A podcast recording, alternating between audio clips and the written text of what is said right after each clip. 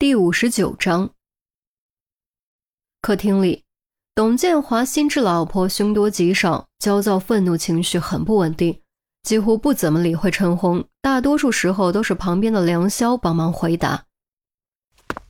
抱歉啊，陈警官，老董脾气不好，再加上遇到这种事，哎，我们能提供的线索真的只有这些了。希望你们能早点抓到绑匪，把董夫人救回来。梁霄叹了口气：“没关系，你们的心情我能理解。稍后我们会调监控录像回去查看，如果还能想到什么有价值的线索，还请你们一定要第一时间通知我，也好帮助我们尽早破案。”陈红刚说完，就见于西和钟离走了出来，立刻用眼神询问钟离有没有什么发现。“你姓梁，和董先生什么关系？”钟离问话的语气很直接。“啊，是啊。”我叫梁潇，是老董的司机。我已经给他开了六年车，怎么了？梁潇一脸疑惑。没什么。你觉得赵姬是个什么样的人？哎，董夫人人很好，是个好妻子，也是个好母亲。居然遇到这种事，真的太不公平了。梁潇的语气很气愤。既然赵姬在你眼里这么好，你觉得她还活着吗？钟离突然抛出第三个问题，这个问题实在太突兀、太刁钻了。梁霄顿感措手不及，竟然没有第一时间给出答案。不过好在有董建华替他解围。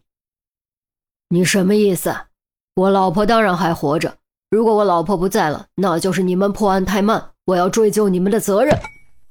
董建华拍案而起，又怒了。只是随便问问而已。陈姐，我们回去吧。我想我有些眉目了。钟离故意朝梁霄露出一个有些诡异的笑容。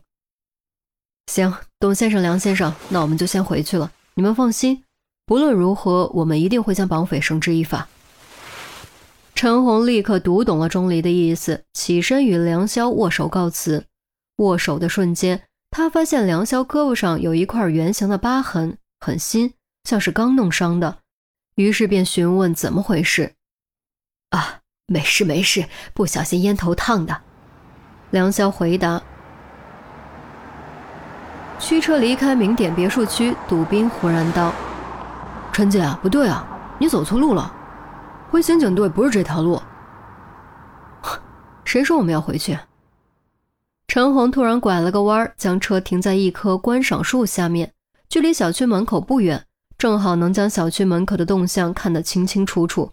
由于不是专用警车，摘掉上面的警灯后，并没有特殊标志，再加上天色已经暗了下来，一点都不引人注意。哦，停这干嘛？该不会要搞监视吧？杜宾一脸疑惑加吃惊，这不明摆着吗？还不明白？小鱼，你告诉他。陈红笑了笑。我，于西指了指自己，似乎有些为难。其实他也半醒半迷糊，可谁让陈红发话了呢？赶鸭子上架，只能硬着头皮囫囵地说：“当然是监视，监视董建华和梁潇。”什么？监视他们？难道是他们自导自演？杜宾惊愕地问：“不是监视他们，而是监视梁潇。董建华的情绪很真实，梁潇的情绪却有点假，说的话更假，跟背台词似的。”身为六年相伴的司机加朋友，他的表现很可疑。刚才钟离其实是故意试探他，如果和他无关也就罢了，如果和他有关，他一定会心中不安，露出马脚。听了陈红的话，杜斌依然很不解。梁潇跟了董建华六年，相互之间肯定非常信任。董建华这么有钱，不可能亏待梁潇。梁潇根本没理由绑架赵姬进行勒索，更不可能在勒索失败后撕票吧。廖峰可能自己谋杀自己吗？雨伞杀人案的凶手可能是女人吗？还有以前的那些案子，有多少是不可能变成可能的？就这个案子来说，我相信其中一定另有隐情，不是和梁潇有关，就是他对我们隐瞒了关键信息。陈红一边说，一边用望远镜瞅了瞅。不用急，至少一个小时后兔子才会出现，守株待兔要有耐心。钟离刚说完，肚子就咕噜噜叫了一声。肚子饿是会传染的。于西当时也觉得腹中空空，愤懑瞪了钟离一眼，抱怨地说：“现在知道饿了，是谁一听有案子就饭也不吃，撒腿就跑的？你不吃也就算了，害得我跟着饿肚子。哼，我不饿。”钟离面无表情，淡淡的说，脸却撇了过去，看向窗外。死鸭子嘴硬，看你能撑到什么时候？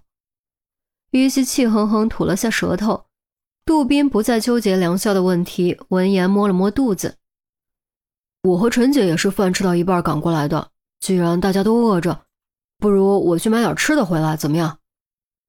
于西立刻同意，钟离也表示无所谓。陈红道：“行，那你去吧，回来找我报销。小鱼你也别闲着，趁着空档去物业调监控录像，线索多一点总是好事儿。”杜宾和于西领命下车，陈红放下望远镜。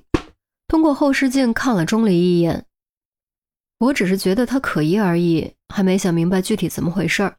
你说你有发现，仅仅是试探，还是真的有发现？当然是真的。我不只觉得和梁潇有关，还觉得这根本不是绑架案，而是一起精心伪装成绑架案的谋杀案。